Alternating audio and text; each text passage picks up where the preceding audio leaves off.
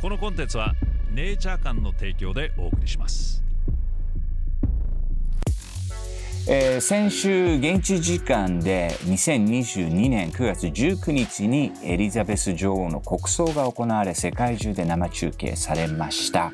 えーまあ、そんな中ですねイギリスの ITV というテレビ局が国葬の模様を生放送で中継中に現地時間の14時55分頃謎の女性のささやき声が、えー、聞こえてきました、えー、この声はですね死は不可逆的だ。えー、そして彼女はまでははっきりと聞き取れるんですがその次の言葉がよく聞こえないのですが、まあ、人によっては trapped に聞こえると閉じ込められている、まあ、すなわちそして彼女は閉じ込められている。えまたは traveling に聞こえると主張する人もいます。traveling は、えー、旅をしているという。まあ、とにかくこの、まあ、謎の声がですね、いきなり入ってきて、えー、中継を行っていたレポーターもちょっと声を黙るぐらい、まあ、はっきりと聞こえるんですね。えー、で瞬く間にそのシーンを録画した動画が SNS にて拡散されさまざまな推測が湧き上がりました。でこの現象について「ニューズウィーク誌を含むさまざまな、えー、既存メディアが報道し日本の報道でも伝えられています。えーまあ、多くの既存メディアはですね、えー、待機していたコメンテーターの声が、え、混入してしまったものだろうと推測していますが、え、現時点でははっきりしないんですね。えー、ITV ニュースのエミリー・モーガンさんの声との指摘もあるしセラピストの、えー、ジュリア・サミュエルさんの声だという指摘もあります。しかし、NS、SNS 上ではさまざ、まな都市伝説が、まあ、いきなりこういう声がですね、まあ、大勢の人が見ている中でいきなり死は不可逆的だ、えー、そして彼女は閉じ込められているなんていうえー、声がこう聞こえてきたものなので、えー、いろんな都市伝説が誕生していて、中でも注目されるのが、この声は1997年に交通事故により亡くなったプリンセス・ダイアナ妃の、えー、声だというもの。えーまあ、というのはですね、Q アノン系の陰謀説の一部によると、ダイアナ妃は、えー、生きていると。そして、まあ、エリザベス女王の国葬が行われるさなか、えー、テレグラム、フェイスブック、レディットなどにダイアナ妃によるとされるメッセージがシェアされているとデイリー・グレール氏は指摘しています。で、このメッセージ、えー、僕も読んでみたんですが、えー、このメッセージによると、25年間私は子供たちの安全を考え、隠れ続けてきたが、えー、今から10日後に、えー、誰が私を殺すよう命じたのか、誰があの事故で亡くなったのか、誰が私を助けたのかを明らかにする。情報をすべて出版する。えー、皆さん、誰を信用するのか気をつけてくださいというメッセージがですね、まあ、その様々な SNS にて、まあ、拡散されているんですね。あの、エルヴィス・プレスリーが42歳で、えー、亡くなった後も、えー、現在に至るまで、実はエルヴィスは生きているという都市伝説は、えー、未だにあります。えー、ダイアナ妃は36歳の若さで1997年に交通事故により亡くなっていて、えー、現国王チャールズ3世の元奥さんであり、1996年に、えー、チャールズと離婚して、エジプトの億万長者、モハメド・アルファイドさんの息子さん、えー、ドディアルファイドさんと、えー、亡くなった当時付き合っていました。えー、ドディさんもダイアナさんと同じ車に乗っていて97年の交通事故によって、えー、亡くなっています。まあ、このため昔からそのダイアナさんの死については様々な陰謀説があり、えー、ドディさんとの付き合いをよく思わないイギリスのロイヤルファミリーによって殺されたのではないかという、えー、説が根強いんですね。えー、そしてまあ今回エリザベス女王の国葬が中継されるさなか、死は不可逆的だ。そして彼女は閉じ込められている。なんていう謎の声が聞こえてきたものですから、SNS 上では様々な憶測がされています。えー、皆様はどう感じるでしょうか？すげえ都市伝説っぽいですね、その。そうね。タイミングという、ダイヤの日生きてるっていう、うん、あの、10日後に、すべてをぶち開けますみたいな。うんだまあ、その、そのメッセージいくと、9月19日にエリザベス女王の国葬が行われて、まあ、その日にそういうメッセージが SNS 上にばらまかれたというふうにデイリー、えーグレール氏は報道しているので、まあ、9月29日、うん。9月末ですね。うん末に、はい。はい。えー真相が明らかにされるのではないかという、まあ、そういう都市伝説ですね。うんまあ、こういうのはさ、はい本当にこう、まあ、ネット社会になった今、はい。どんどんいろいろな、こう、都市伝説が、まあ、うんリアルタイムでうん生まれていって、うんで、えーそっからそのいろんな人のこう、アイディアが加わり、はい。えー様々こう、広がってはい。いくんだよね。で、形を変えてっていう、まあ、この間のミームの話じゃないけど、うん。えーそれがまあ広がる。スピードが、うん。まあ今までよりも数段早く、今まで1年2年かかっていたことが、はい。もう瞬時にうん。変異してうん。広まっていくっていう現象が、まあ SNS の登場によって、えー起きているというふうにね、まあそういうそのミームなどを研究している、えー人たちは、あの、話していますけどね。うんうんまあ世の中を牛耳ってる人たちの、あの、イギリス王室が怪しいっていう、あの、狙いをつける人たちも結構多いと思うんですけど、そうですね。はいうん。まあその王室がね、はい。あの、実はレプタリアンで、そうそうそう。で、いろんな、その悪事の、こう、元だという。根源だ根源だっていうのは、まあ、デビッド・アイクという、えーまあ、日本でも人気のあるですね、うん。まあ、陰謀論者ですね。えー元、確か、えーサッカープレイヤーで、えーっと、スポーツジャーナリストをやっていて、で、まあ、ある時、まあ、そういう話をしだして、えーデビッド・アイクの本が、まあ、爆発的に売れるんですね。で、そのイギリス王室は、実はレプタリアンでっていう、まあその話がうわーってこう広まったんですが、まあこの話を広めたのは、えーデビッド・アイク氏というふうに言われていて、まあ、だアメリカのアレックス・ジョーンズという、まあい今も裁判で大変なことになっている、えー陰謀論者ですね。このアレックス・ジョーンズをもっと過激にしたのが、もっと過激にしたのがデビッド・アイク。まあ、で逆に言うとデビッド・アイクをもうちょっとトーンダウンして、まあ、レプタリアンとかっていう話はしないんだけど、まあ、アメリカのそのエリートたちが、うんえー実はその、えー子供を、えー儀式に使うみたいな。そうね、はいはい儀式に使ってとかっていう話をね、あの、いう話をね、まあ、ポピュラーにしたのは、まあ、アレックス・ジョーンズでっていうね。でまあ、このアレックス・ジョーンズ、アレックス・ジョーンズで、はい。まあ、僕は、そのめちゃくちゃな話をしているっていうふうにね、あの、思うんですけど、まあ、ピザゲート事件とかもね、まあ、ひあある種その広めることに加担したのはアレックス・ジョーンズで、ただ、その、ボヘミアン・グローブとか、はいはいはい。っていう、まあ実際にそのアメリカの、まあ、あの、ビジネスの有力者や、えー元大統領や次期大統領になる人たちが集まる、まあ謎のキャンプがあるんですよ。毎年行われているんですけどね。で、で、これまあ本当にふ普通の人は誰もこう入れなくてもすごいこうガードされていて、うんえーで、まあ、毎年その3日間かなんかにわたって行われるこのキャンプ、何を行っているのか、ずっとまあなんか妙な儀式が、はい。えー cremation of care というんですが、が行われているという話があって、うん。その cremation of care という儀式をアレックス・ジョーンズはそのボヘミアン・グローブに潜入して撮影するのに成功しているんですね。で、まあこの、その cremation of care と本当にフクロウの大きなあの、スタチューの前で、妙な演劇みたいのが行われて、まあ、ちょっとその、あの、この間太郎がセルンの、あの、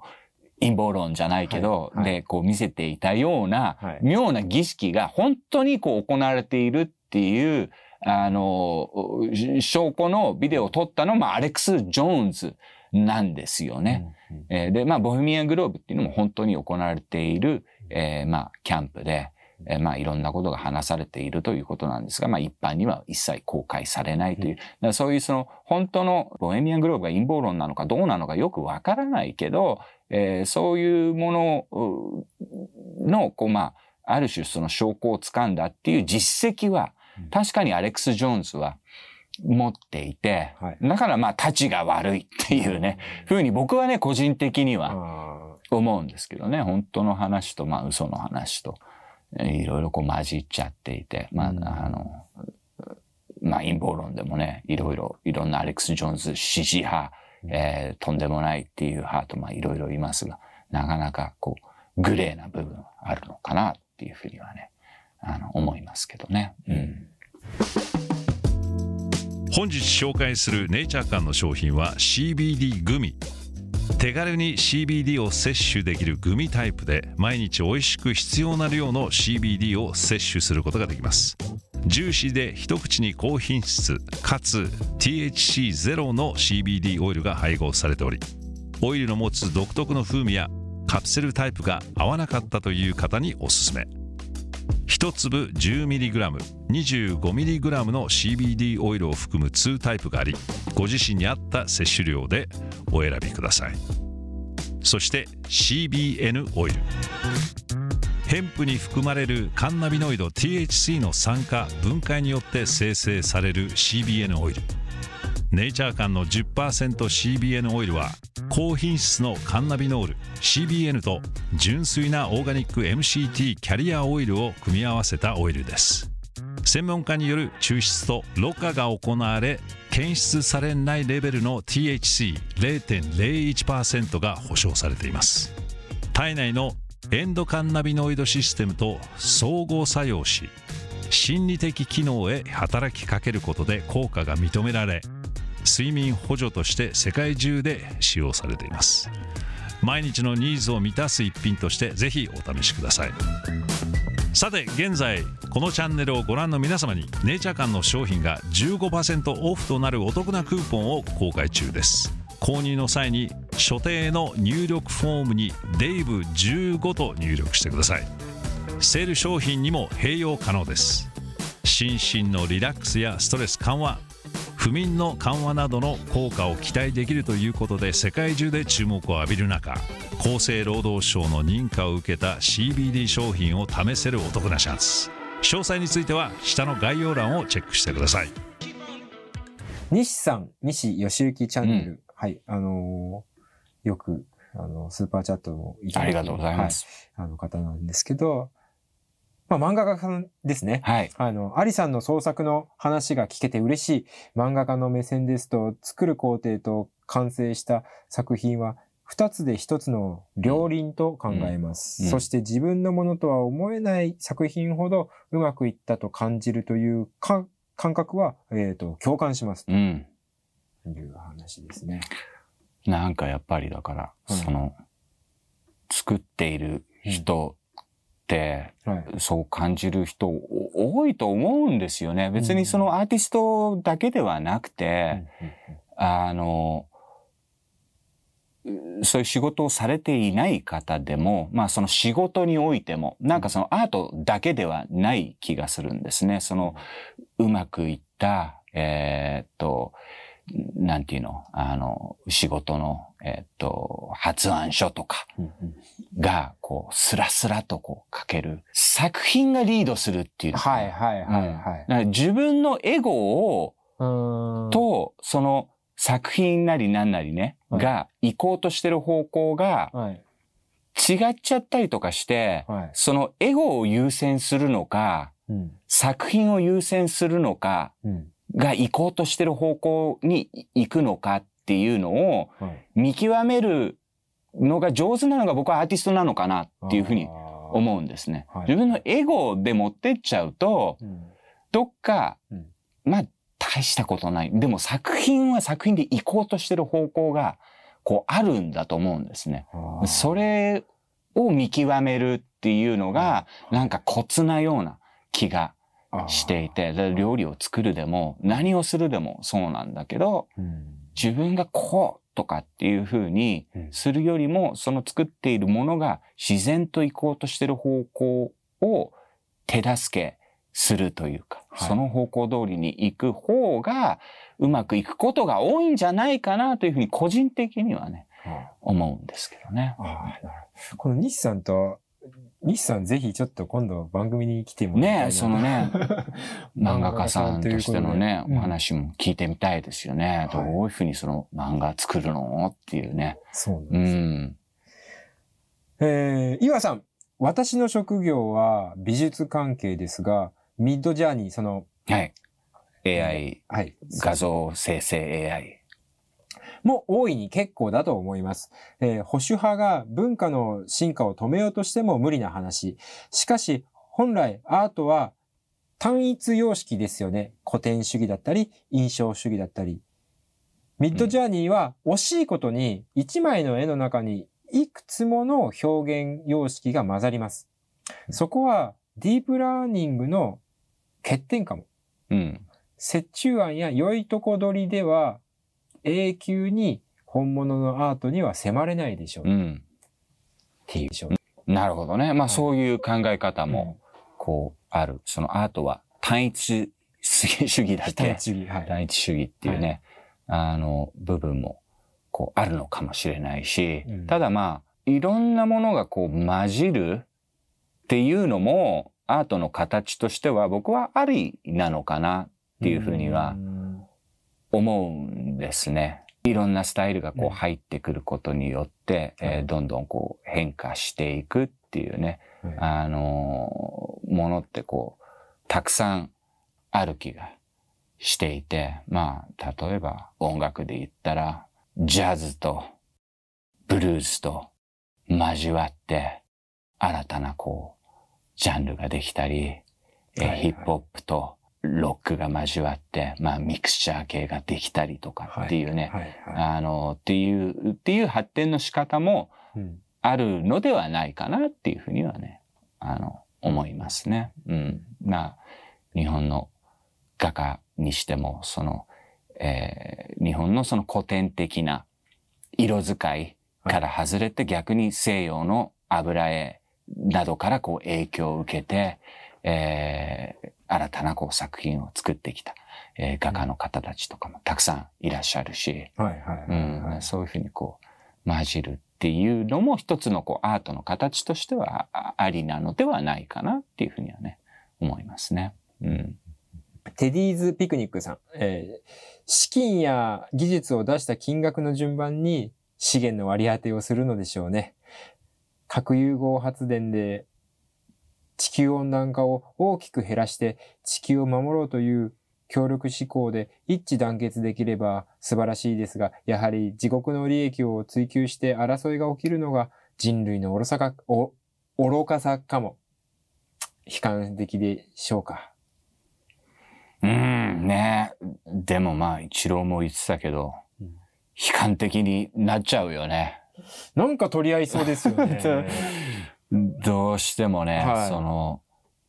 戦い資源を求めてのこう戦いというのはは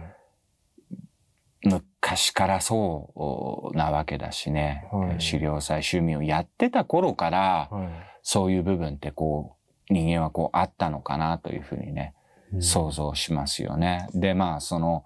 えー定住制になってからっていうものはさらにねそういうそのどこの土地が良い、えーとかっていうのでその取り合いはい。っ。ていうのをまあ繰り返していて、はい。まあ今の世の中でもまあ現実に、うん。えーロシアとウクライナは戦争状態にうん。あるわけで、うん。えー未だにそういうことっていうのはやめられないっていうね、はい現実があって、はい。まあこれがその地球以外でその資源がうんあるぞっていう話になったら、はい。なんかうまくこうシェアするっていうのはちょっとナイーブなのではないかなっていうふうにはね、はいどうしても感じてしまいますよね。ただ、うん。人、人という種として進化をしているのであれば、うん。その競争することによって技術だったり、こう、人のスキルが上がるみたいな考え方もあるんですかね？うん。まあ、スキルとか技術っていうのは、はいどんどん上がっていくでしょう。いただ、そのスキルや技術、まあ、はどう使うかうんっていうことで、結局、いろんな新しい技術っていうのは生まれているわけだけど、それをこう、兵器に応用してるわけじゃない？はい。結局ね。だそう考えると、だまあその AI の脅威もそうですよね。これがその戦争など、まあ武器として使用され始めたら危ないということをね、指摘している、えー人たちもたくさんいて、まあそういう形でその AI の脅威っていうのはあるっていうことを指摘している人たちもいるわけですね。これがその戦争に使われ出すようになったとしたならばというね、えー人間がその計算では、えーとても導き出せない、どういうふうに攻めるのが一番効率的かというのを AI に弾き出させると。確かにね。うん、はい。でそうするとその戦術もはい。今まではい。では到底考えられなかった、うんえー戦術に、はいえー出てくるかもしれない。出てくる国がいるかもしれない。で、まあ、その、Go のゲームだろうと、うんチェスのゲームだろうと、もうすでに人間は到底勝てないんですね。はい。はい。で AI がその導き出すその手というのは、本当人間の発想ではちょっと思いつかない、えー手を編み出すんだというふうに、まあ、Go のチャンピオンやチェスのチャンピオンたちは語っています。えーこれがその戦術、戦争の戦術に使われ始めるとしたら、すべてのパラメータを入れて、どういうふうに攻めるのが一番いいのかとかっていうことを、まあ、国家が使い始めるとしたら、まあ、かなり恐ろしい世の中になるのかなっていうふうにはね、ちょっと思うので、はい。うんなかなか、その、今の現時点ではね、まあそうなってほしいとは思いますけど、えーうん月に強力な資源が見つかったとして、えー平和的にシェアするっていうのは、ちょっと、っていう考えに対してちょっと悲観的にならざるを得ないかなっていそうですよね。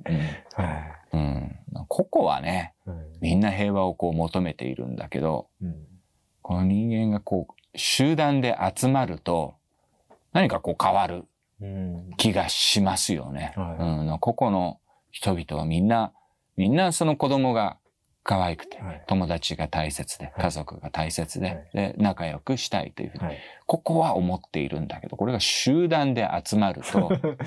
うんなんか不思議なことになるのかな。うそうですね。ん。炎上一つとってもね。うん、そうね。だからまあ、そ、その中でね、はいその、まあ、い陰謀説じゃないけど、誰か悪い奴がいるっていう、まあ、例えばそのイイギリスの王族が悪いんだとかね。例えばですね、ビル・ゲイツが悪いんだとかっていうね、その悪者を生み出したいっていう人間のその欲求っていうのは非常に理解できるんですよね。トランプがいいやつだとかっていうね。だけど、そのだ、やっぱ恐ろしいのが悪い人が誰もいないのに、とんでもない世の中になるっていうことが一番僕は恐怖恐ろしいなっていうふうに思っていて、はい。それが一番現実に近いのではないかなっていうね悪い人がまあ前からデーブにも言ってるけどはい。悪魔がいるんだったらはい。まだいい世の中だよと。で悪魔倒せばいい悪いやつを倒せ倒せないのかもしれないけど、悪い人がいるっていうので、うんまあ、はっきりして、まあ、その人を倒すことを考えればいいっていうだそれはちょっとナイーブかなっていうふうにはね僕はね感じるんですけどね。このポッドキャストは